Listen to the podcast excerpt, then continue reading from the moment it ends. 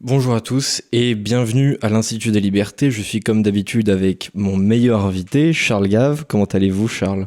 Bah oui, c'est bien. Meilleur, je sais pas sûr, mais en tout cas, je suis toujours invité, c'est gentil. c'est vrai. C'est vrai vous êtes toujours invité, oui.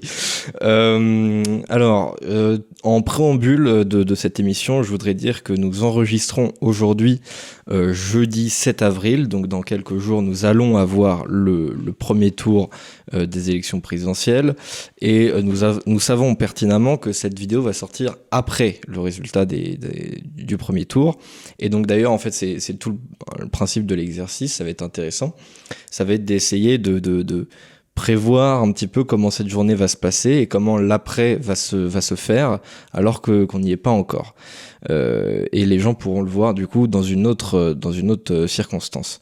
Euh, je voudrais dire aussi en introduction parce que j'ai une amie qui s'appelle Alice Cordier du collectif Némésis, donc collectif féministe identitaire, qui s'est rendue avec certaines de ses militantes à la, à la frontière ukrainienne en Slovaquie afin de d'aller voir des, des, des, réfugiés de guerre, donc principalement des femmes et des enfants, et de leur distribuer voilà de, de, la nourriture, des vêtements, etc. pour afin les aider. Donc euh, si, jamais c'est une cause qui, peut vous tenir à cœur, euh, je vous invite tous à aller voir euh, notamment les comptes Instagram du collectif Nemesis et de Alice Cordier afin de, pouvoir les aider. Donc elles ont un compte PayPal ou je ne sais plus quoi pour prendre des donations, etc. Donc voilà, je vous invite tous à faire ça.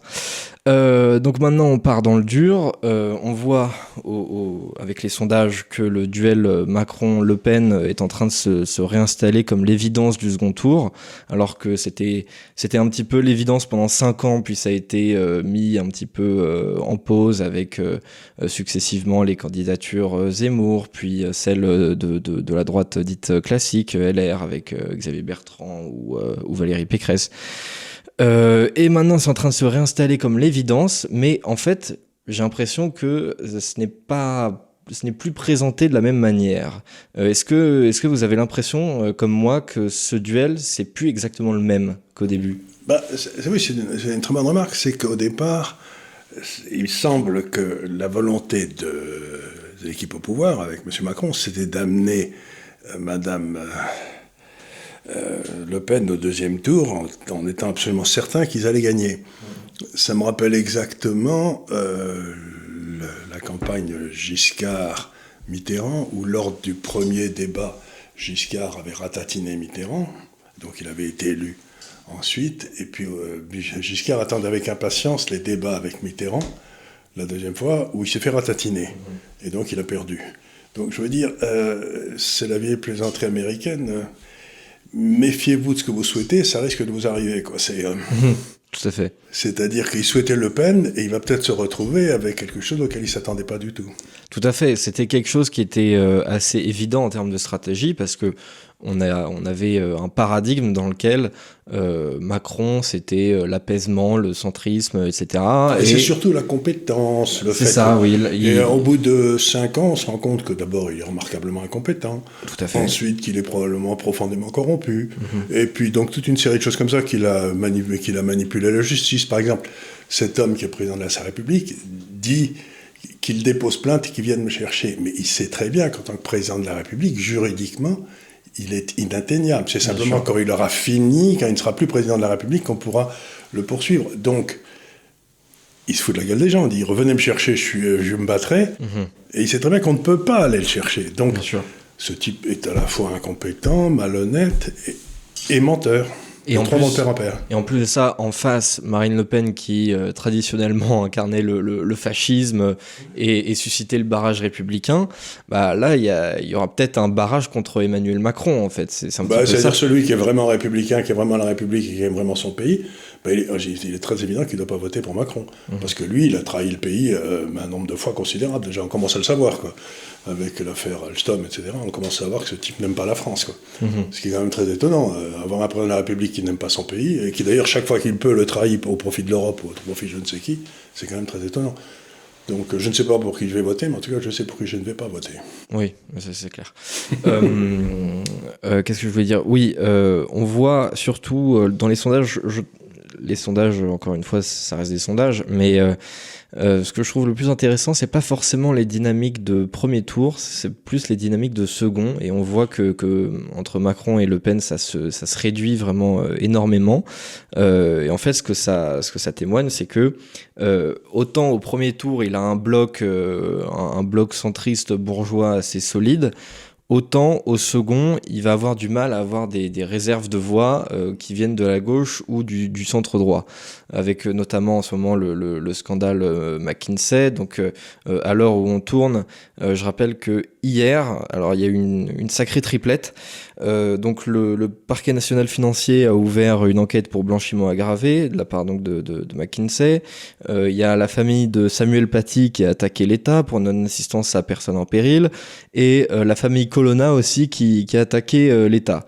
Euh, donc euh, là, il est vraiment en difficulté et en plus de ça, ce sur quoi il arrivait à capitaliser pendant, pendant cinq ans, c'est que même quand il y avait des scandales, bah, il avait l'air extrêmement, euh, extrêmement tranquille, et donc ça faisait comme si c'était pas grave. Et aujourd'hui, il a l'air beaucoup plus en difficulté, il fait, il fait une campagne qui est objectivement mauvaise, et donc on, on sent que, que ça l'atteint, et que euh, du coup, il faut appuyer là-dessus. Bah, C'est-à-dire que l'impression que j'ai, et je l'ai déjà dit ici, je crois, une fois ou deux, c'est que le deuxième tour sera très important parce que pour la première fois dans l'histoire de la Ve République, euh, il va y avoir sans doute une majorité extraordinaire de gens qui risquent de se réunir, qui n'ont rien en commun, mais qui n'ont qu'un seul but en commun, c'est qu'ils ne soient pas là au deuxième tour, oh, qu'ils ne soient pas là président. Donc autrefois, on disait, ben, euh, le président de la République, on, on sait qu'on sait qui il est, donc il avait, il était toujours très proche de 50%. Parce que là, il y a quand même à peu près 65-70% des Français qui disent qu'ils ne veulent pas qu'il soit président. Tout à fait. Donc, euh, une fois qu'il aura fait son plein de 30%, euh, s'il y a 70% des Français. Donc, la grande question qui vote contre, ça va être dur. La grande question pour moi, c'est est-ce que les gens au deuxième tour qui n'aiment ni Macron, ni euh, Le Pen, si c'est Le Pen, vont se lever pour aller voter contre Macron Ou est-ce qu'ils vont rester chez eux? S'ils restent chez eux, ils risquent de faire élire Macron. S'ils vont voter, à mon avis, il sera battu. Ouais. Alors, ce qui, ce qui semble se, ce, qui devrait se faire a priori, selon encore une fois les, sondages, ça reste encore une fois des sondages, c'est, c'est pas parfait, mais c'est un indicateur quand même. Euh, c'est que le, le vote écolo devrait aller assez facilement vers Macron et euh, le, vote de la France insoumise devrait vraiment se diviser en, quatre, en gros. Euh, une partie, un quart qui va voter Macron, un quart qui va voter Le Pen, et probablement une moitié qui va s'abstenir. Euh, et, euh, et, ça, c'était pas du tout l'arithmétique électorale dans laquelle Macron était. Euh, en plus de ça, euh, il y avait aussi une grosse réserve de voix en 2017 avec le vote Fillon, qui représentait quand même 20%. Euh, là, la réserve de voix Valérie Pécresse, non seulement elle est très affaiblie, mais en plus, pas sûr qu'elle aille aussi automatiquement que prévu à Emmanuel Macron. Mais il y a Ciotti, il y a tout ça. Donc, si je vois très bien comment Macron arrive à aller à 40%, au-dessus de 40, ça dépend du vote, qui, des gens qui vont voter ou pas, mais je ne vois pas très bien comment il va aller à, à 50, ça me paraît. Euh. Et donc, euh, tout est possible, mais euh, surtout quand on regarde les votes qui se sont passés en Hongrie et en Serbie, où les instituts de sondage se sont plantés d'un bon 10%, ce qui est énorme, et où dans le fond ont été élus ce que j'appelle dans mon langage à moi les âmes des arbres, oui. les âmes des bateaux, ils ont pris. Donc quelque part de plus en plus, les gens votent euh, pour le euh, vote, si j'ose dire, contre George Soros. Mmh. Ouais, en fait, ouais. le vote, le vote d'aujourd'hui national, si on peut l'appeler comme ça, c'est le vote anti-George Soros, anti-Bruxelles, anti, anti, et ça, je suis bien persuadé qu'il doit y avoir 65 ou 70% des Français qui partagent ce vote. Quoi. C'est, euh... bah, oui, c'est assez étonnant. Il y a, il y a toujours euh, entre 60 et 70% des, des, des Français euh, qui sont critiques de l'Union européenne. Pas forcément qui veulent en sortir, mais qui, qui, qui veulent qu'on arrête de les emmerder. Quoi. Beaucoup de critiques qui sont contre l'immigration, qui, qui trouvent qu'il y a beaucoup trop d'insécurité. Ils sont pas toujours etc. contre l'immigration, ils trouvent qu'il y en a assez qu'on devrait bien de se calmer un peu. Quand, si on pouvait oui, en prendre oui. un peu moins, ça irait mieux. C'est sûr, ouais. Donc on absorbe cela, puis on verra après. Mmh. Mais d'ailleurs, on, pourrait parler trois minutes de, ces élections en, Hongrie. Effectivement, ce qui est très intéressant, c'est que moi, je, pensais qu'avec la, diabolisation euh, et toutes les critiques massives qui étaient formulées par l'Europe occidentale ces dernières années contre la Hongrie, je pensais que le peuple hongrois allait se dire bon, on n'est pas très bien vu à l'international, est-ce que faudrait pas changer un petit peu de dirigeant histoire de. Et euh, en fait, ce qu'on voit, c'est exactement l'inverse. Euh, c'est-à-dire que sur ces 20 dernières années, c'est la plus grosse victoire du, du, Fidesz, donc du parti de Viktor Orban, qui donc a obtenu 135 euh, sièges, je crois, sur 199. le, la gauche, qui est quand même une coalition de 6 partis, dont un ancien qui était d'extrême droite et qui est repassé au centre, a réussi à faire le pire score de son histoire. Ce qui prouve encore une fois qu'il y a un mouvement très profond, on en a parlé souvent ici, de retour des populations vers leurs racines nationales. Je crois que c'est un des... Et s'il y a un candidat qui ne reflète pas les racines nationales, c'est bien le président Macron. Quoi. Tout à fait. Oui, bah, il... D'ailleurs, il, les méprise et il les déteste. Mhm. bah, il nous parle tout le temps d'Europe. Euh, alors en ce moment, il nous explique pas pourquoi, mais il nous dit que sans l'Europe, on serait, on serait tous morts. Euh, voilà, on aurait subi une peut-être une, une, combustion instantanée de, de, de tout le pays. C'est un peu, c'est un peu curieux cette manière de ben, d'imaginer des choses. C'est le vieux truc de, de, disent toujours les politiciens qui ont échoué, c'est moi ou le chaos. Mhm. C'est-à-dire que, ben non, euh, les cimetières sont pleins de gens irremplaçables, et le plus tôt on renverra Monsieur Macron à l'inspection des finances, le mieux ça sera pour la France. Mhm. Mais d'ailleurs, ça me fait penser à, une analyse, euh, encore une fois, de, Philippe Fabry, mais cette fois-ci plus sur la politique française. Euh, c'est-à-dire que euh, Macron n'est pas un anti-populiste, c'est juste un populiste de l'extrême centre. Et du coup, il nous, il nous vante, il nous vante l'Europe, même, même quand il y a des choses qui sont objectivement pas vraies ou en tout cas pas vérifiables. et par exemple, ça me faisait penser à, un tweet que j'ai vu hier d'un gars qui s'appelle Brice Couturier, qui est, qui est journaliste, euh, notamment à la, à la, rédaction de Franc-Tireur, donc qui est une rédaction d'extrême centre, euh, qui, qui, à la suite de, l'annonce de, l'ouverture de l'enquête du parquet national financier, a dit euh, les élites ont choisi Le Pen contre Macron. C'est-à-dire qu'il y a cette espèce de complotisme-là, même au centre, de se dire il y a des élites un petit peu obscures qui ont choisi. C'est pas tellement faux pour une raison très simple, c'est que le parquet financier, à ma connaissance, dans la galaxie des, des, parquets en France est le seul qui s'auto-saisit. C'est-à-dire qu'en principe, pour qu'il un parquet se mette sur une enquête, il faut qu'il y ait euh, quelqu'un qui le saisisse. Là, là, il s'auto-saisit. Donc, il s'était auto-saisi de Fillon euh, deux heures après l'article du canard enchaîné. Ils l'ont débarqué pour une histoire de costume et, de, femmes qui avaient travaillé avec lui, parce que c'était la moitié des gens de l'Assemblée qui faisaient ça d'ailleurs. Et là, il est très surprenant de voir le parquet financier s'autosaisir pour un certain nombre de trucs, justement, qui touchent à Macron. C'est pas un complot, mais ça veut dire que la magistrature commence à se dire Ouh il faut que je me borde au cas où ce serait Madame Le Pen qui soit élue. Donc je crois que c'est plutôt un réflexe de classe de la magistrature qui veut essayer de se mettre pas trop mal avec le prochain président. Donc s'ils ont des informations spécialisées, ces braves gens, je, ça faudrait peut-être dire, j'en sais rien, que les, sondages qu'on nous donne ne sont pas les bons. Peut-être. Ou alors, ou alors juste ils aiment bien dégager des candidats parce que ça leur fait plaisir, euh, comme ça au dernier moment. Oui, mais ça c'est très dangereux, si vous voulez. C'est ce que disait De Gaulle, ce que disait Mitterrand, c'est-à-dire qu'il faut absolument empêcher la magistrature d'avoir un rôle politique. Le gouvernement des juges, c'est de loin le pire des gouvernements. Et donc, euh, moi je sais pas, mais S'ils s'amusent à faire tomber deux candidats, un candidat et ensuite un président de la République, euh, ils avaient déjà pas mal embêté euh, Sarko. Euh, il y a un des candidats un jour qui va, les, qui va supprimer l'école de la magistrature et interdire la syndicalisation des juges, qui est déjà un truc mais inimaginable que les juges puissent être syndicalisés. C'est incroyable. Je veux dire, un juge ne peut pas être syndicalisé parce qu'il va suivre les positions de son syndicat sur les décisions qu'il prend en justice. C'est impossible, il peut juger en son âme et conscience s'il est syndicalisé, enfin me semble-t-il. Oui, oui, tout à fait. C'est-à-dire que on parle souvent de, d'indépendance de, de, la justice et des juges.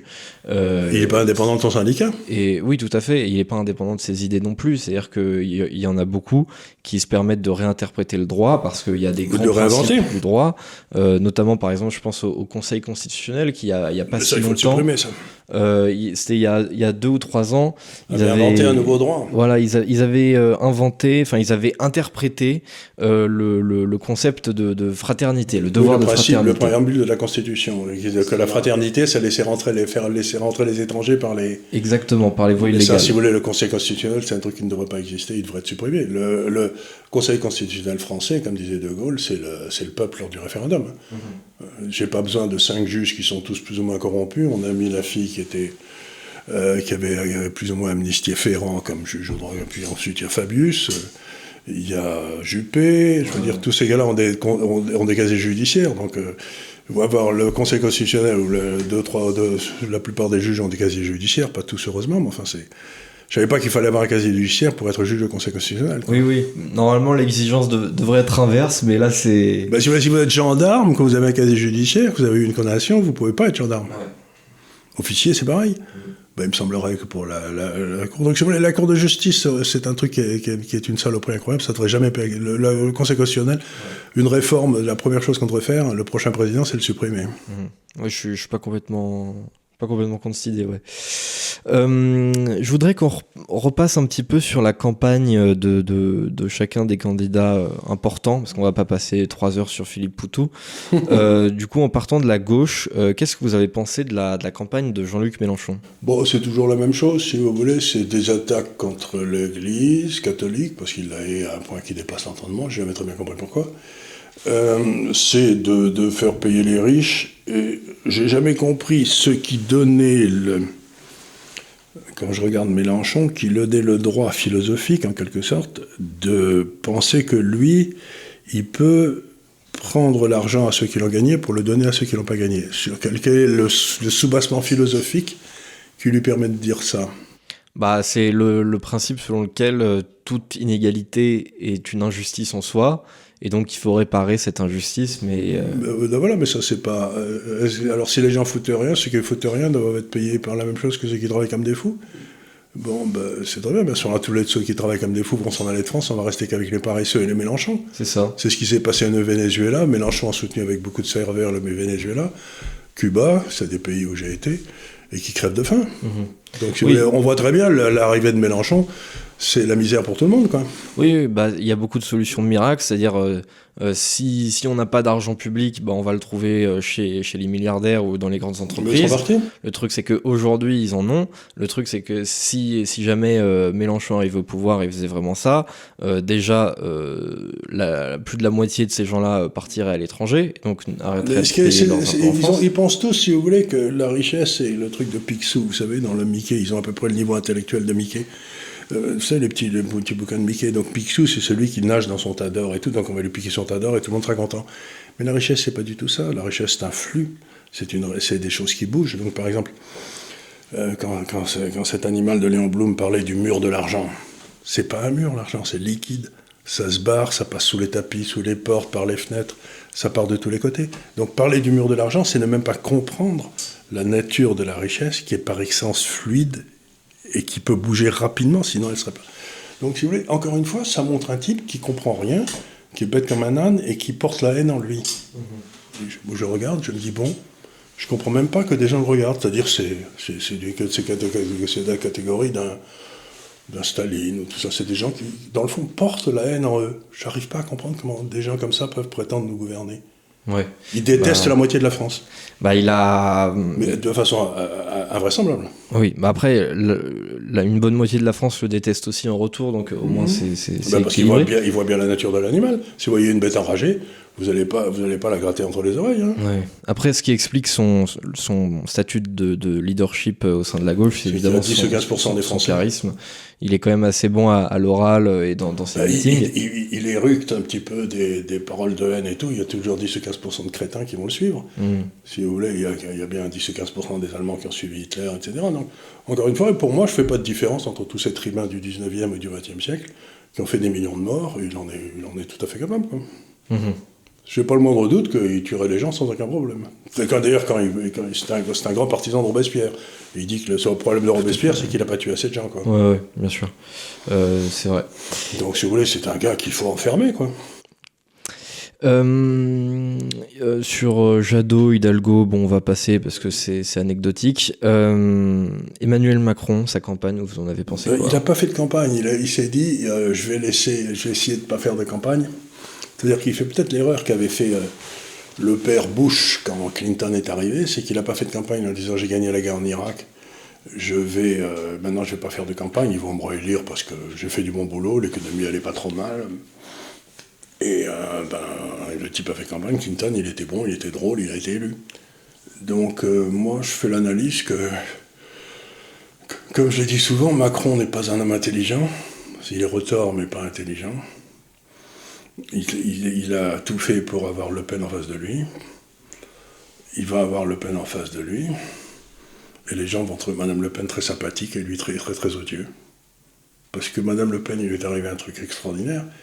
C'est que grâce à Zemmour, elle apparaît comme une victime. Tout le monde l'a trahi, tout le monde l'a quitté. Et du coup, les gens se disent tiens, Mhm. et elle est toujours là, elle continue à se battre, et ben c'est bien. c'est euh, Donc, quelque part, je trouve ça à mourir de rire, mais tout le monde maintenant trouve euh, Marine plutôt sympathique. Tout à fait. Bah, elle, repose, euh, enfin, elle, elle- essaye de, de se trouver une image vraiment euh, apaisante. euh, euh, c'est ce qu'on appelle la, c'est même plus la dédiabolisation, c'est la chiracisation, c'est-à-dire la, la normalisation. Euh, Et puis, elle s'est pas plainte quand tout le monde la trahissait, elle, elle a continué à labourer tranquillement, sans rien dire. Bon, ben, gens se disent tiens. et alors, euh, Valérie Pécresse, rapidement. Bah, Valérie Pécresse, c'est. euh, comment dire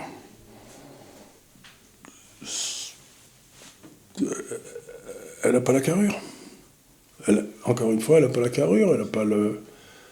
Si vous voulez. Pour gouverner la France, faut être fou. Ouais, ouais. Il faut avoir un degré de folie, une espèce de, de passion qui vous consume. Elle, elle était faite pour être, euh, je sais pas, chef, chef comptable euh, dans, dans la mairie du 17e, quoi. Ouais. Bah, déjà, elle est présidente de la région Île-de-France, c'est pas mal. C'est pas mal, mais, en même temps, on n'a jamais entendu parler d'elle, on ne sait pas ce qu'elle fait. Euh, Moi, Ouais. je, suis de- je vis en Ile-de-France. Qu'est-ce Oui, qu'elle a fait pour moi? J'ai aucune idée. Oui, oui, on ne sait pas. Je ne sais trop. pas du tout. Donc, euh, au moins, Hidalgo, je sais qu'elle a fait des, que, que des conneries, mais, mais Pécresse, je ne sais même pas ce qu'elle a fait. Ouais. Je sais pas On, qui on sont sait, on sait déjà au moins qu'elle tient son budget en équilibre. Elle a un dans la budget en équilibre. ça, C'est déjà pas mal. C'est déjà mieux que rien. Bah, c'est ce qu'on attend d'une bonne maîtresse de maison. non Ouais, ouais. bon, bah, voilà. Non, mais j'ai- moi, sur Pécresse, j'ai rien à dire. Je la regarde, je me dis, bon. Ouais, pas présidentiable quoi. Pas, pas du tout. euh, Bah, si j'avais besoin de quelqu'un pour, euh, je sais pas quoi, euh, je vous dis, euh, un poste d'expert comptable euh, à l'hôpital du coin, je me dirais, elle, elle devrait faire l'affaire. Enfin, de toute façon, on en, on en parlait un petit peu il y, a, il y a quelques mois. On remonte à novembre-décembre quand on parlait des, des- des débats des Républicains. C'est-à-dire qu'il n'y en avait aucun qui avait vraiment la, la carrure pour incarner. euh, Il y avait vite fait Barnier qui avait cette image d'homme d'État, mais je Parce qu'il avait un joli sûr. costume, qu'il était grand. Oui, c'est ça. Mais en fait, euh, Barnier, il y a longtemps qu'il n'a pas eu une idée, le pauvre. hein. Ouais, ouais, ouais. C'est quand même l'électroencéphalogramme plein par. euh, Je veux dire, depuis les Jeux, depuis les Jeux Olympiques de, des Trois-Vallées, là, je crois que. Euh, euh, Albertville Albertville, oui, c'est ça. ouais. Il était maire d'Albertville, je crois. Ah oui. Ah oui, ça, remonte maintenant. Ah oui, ça oui. Euh, C'est pas les Jeux de Grenoble, parce que ça c'était Killy et c'était De Gaulle, mais c'était les Jeux d'Albertville, oui. euh, la campagne de Éric Zemmour. Ben, la campagne de Mélenchon Zemmour, pour moi, ça a été un petit peu une déception, parce que je pensais que. euh, la première chose qu'il faut dire en- en- en faveur d'Éric Zemmour, ce qui est très important, c'est que, comme je l'ai dit souvent, il a libéré le logos. C'est-à-dire que d'un seul coup, on peut dire des tas de choses qu'on ne pouvait plus dire, il peut pas. Donc ça a été extraordinairement important. La libération du logos par Zemmour, c'est peut-être ça qui sauvera ce pays.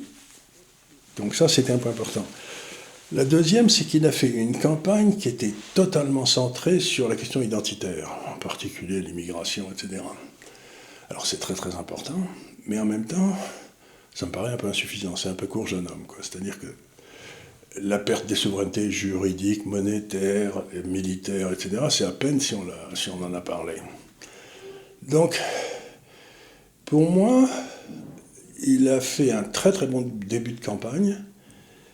Et puis à partir de décembre, janvier, il n'a pas su passer la deuxième vitesse qui était parler de la baisse du niveau de vie, de la hausse de l'énergie, de la politique industrielle, de la politique énergétique qu'il fallait faire à long terme, etc. Il a, euh, ben, il, a raté la deuxième partie de sa campagne. Euh, d'ailleurs, les sondages sont retombés à ce moment-là. Donc, je ne sais pas.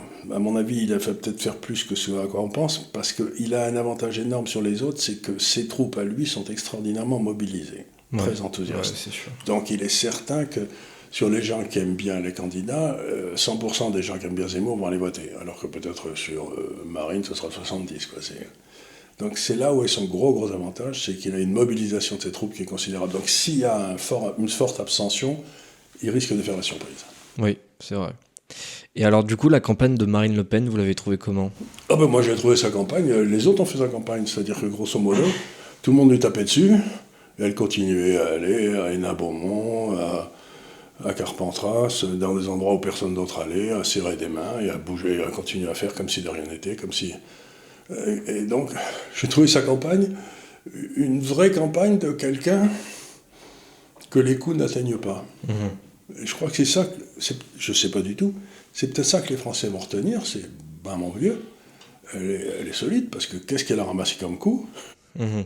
Bah, je, je, je, trouve personnellement qu'elle a fait plus une campagne d'image que, que d'idées ou de programmes. Oui, elle était là, elle est restée là. Et, c'est-à-dire que euh, lors des précédentes campagnes, alors 2012 c'était un peu compliqué parce qu'il y avait quand même euh, ces mastodontes du, du, PS et de l'UMP avec en plus des, enfin Nicolas Sarkozy c'était quand même une personnalité.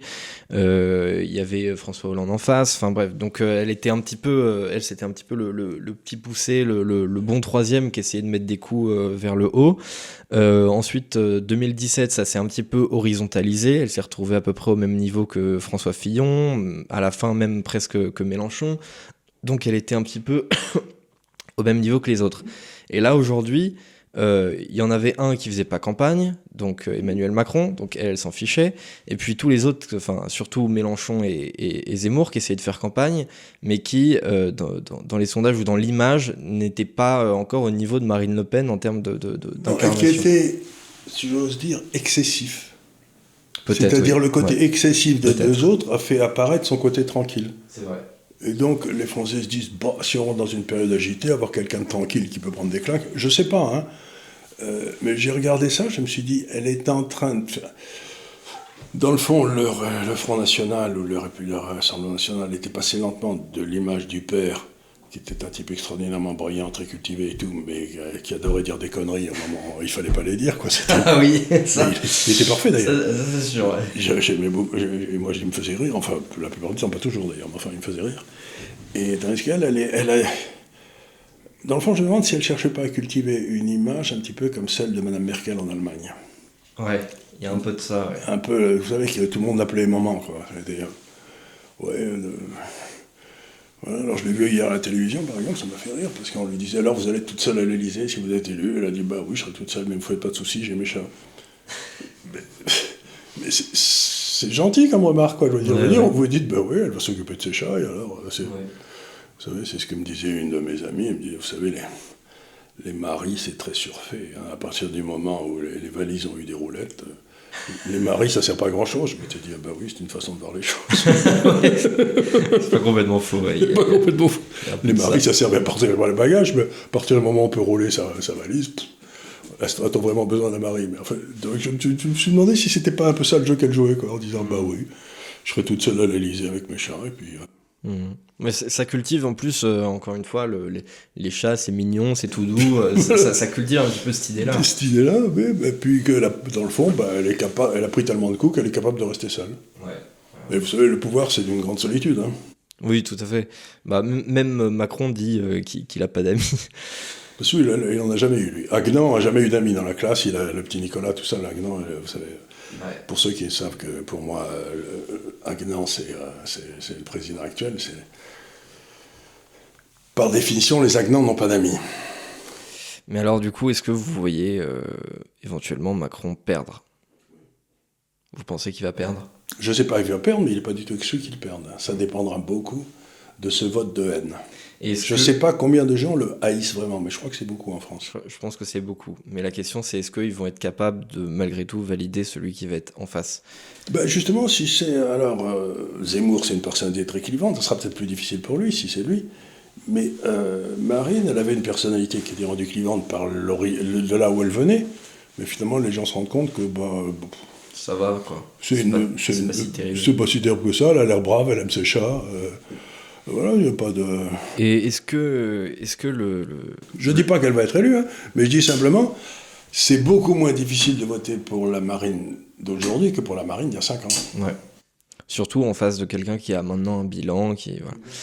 Euh, est-ce que vous pensez que le débat d'entre-deux tours va être beaucoup plus important qu'il y a 5 ans? Je pense qu'il n'a aucune importance.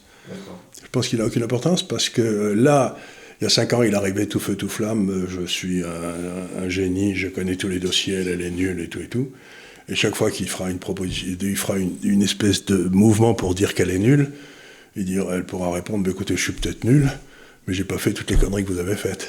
Donc, donc, si vous voulez, là, maintenant, ça va être quelqu'un qui n'a pas, qui a pas d'histoire de pouvoir contre quelqu'un qui a une histoire de pouvoir et qui est assez dramatique. Et donc, ça, pour lui, pour elle, ça doit être du gâteau. Quoi. Elle dira Oui, vous savez, moi, je suis pas très compétente, je suis pas comme vous, mais en même temps, euh, moi, je suis pas compétente, mais je ferai pas appel à McKinsey, quoi, parce que vous savez, c'est. je, serais, capable de prendre des décisions sans les aides de McKinsey, et puis je ne demanderai pas à McKinsey de les prendre. Donc, chaque fois qu'il fera, il essaiera de la rabaisser, ça sera très facile de dire Ah oui, vous savez, vous êtes beaucoup plus intelligent que moi, tout le monde le sait, mais on n'a pas besoin d'intelligence, on a besoin de courage et on a besoin de caractère. là. Mhm. D'ailleurs, en parlant de McKinsey, encore une fois, je ne sais pas si vous avez reçu chez vous les, toutes les professions de foi des, candidats. Moi, je ne les ai pas encore reçues. Apparemment, il y, a, la moitié des gens, même un peu plus, qui les ont pas reçus. Et euh, justement, la logistique de, l'envoi des professions de foi a été euh, imaginée par McKinsey, justement. En disant de passer par la poste. Ouais. Et pour ça, ils ont reçu 100 000 euros. Euh, peut-être un peu plus, même, je crois quatre fois plus. Moi, j'aimerais bien travailler avec. Moi qui suis un consultant international de renom, je peut-être pourrais aller offrir mes services à l'Élysée. Peut-être il me pourrait comme ça. Peut-être. Peut-être avec Marine Le Pen, on va, on va voir. Mais en même temps, je déteste me faire payer par l'État. Ouais. Moi, sinon, vous le faites gratuitement. je peux le faire gratuitement, ça, ça, je peux le faire. Je l'ai déjà fait souvent pour plusieurs, pour des tas de gens, pour des banques centrales ou des choses comme ça. J'ai déjà été servir gratuitement. C'est peut-être une idée, tiens à voir. À voir. À voir, non, mais en tout cas, j'accepterai jamais d'être payé pour ça. Bon bah écoutez, on va, on va terminer cette, euh, cette émission, donc j'espère que qu'on aura été pertinent, euh, même si l'émission sort après euh, le, le, dimanche du, du, premier tour. Si c'est complètement nul, on la sortira pas. Hein moi, moi, je trouve que même si c'est nul, bah, euh, au pire, c'est drôle. au pire, c'est drôle. Peut-être que Macron sera élu au premier tour, on paraîtra complètement débile, mais enfin, bon, c'est comme ça, c'est le jeu. Donc, euh, bah, encore une fois, euh, je vous incite à mettre voilà, un pouce vers le haut, à vous abonner à tous nos réseaux sociaux, à la page YouTube, à la page Twitter, à la page Instagram, l'Institut des Libertés. À la page TikTok. Il y a une page TikTok, oui, même. oui, il y a une page TikTok Oui, tout à fait, il y a une page TikTok. Vous êtes très populaire sur TikTok. Ah oui, sans blague. Oui. C'est c'est Clément qui, qui prend des, des, petits extraits d'une minute. Je dois, je, dois, je dois, être le plus vieux sur TikTok, non? Euh, ah, Vous êtes peut-être pas, pas loin ouais, sur, sur le TikTok français. Parce que d'habitude, c'est plutôt des, des, jeunes personnes de 20-25 ans. C'est vrai, oui, ils aiment, bien, ils aiment bien quand vous faites des, des blagues sur les banquiers centraux, etc. ça fait rire beaucoup de gens. Je suis le seul à faire rire les gens sur la notion de monnaie, donc oui, c'est une grosse qualité, ça. C'est vrai, là vous avez le monopole total euh, sur, sur ce créneau. De la blague économique. Donc bah, je, je vous remercie euh, énormément, et puis bah, je vous dis euh, à très bientôt sur l'Institut des libertés.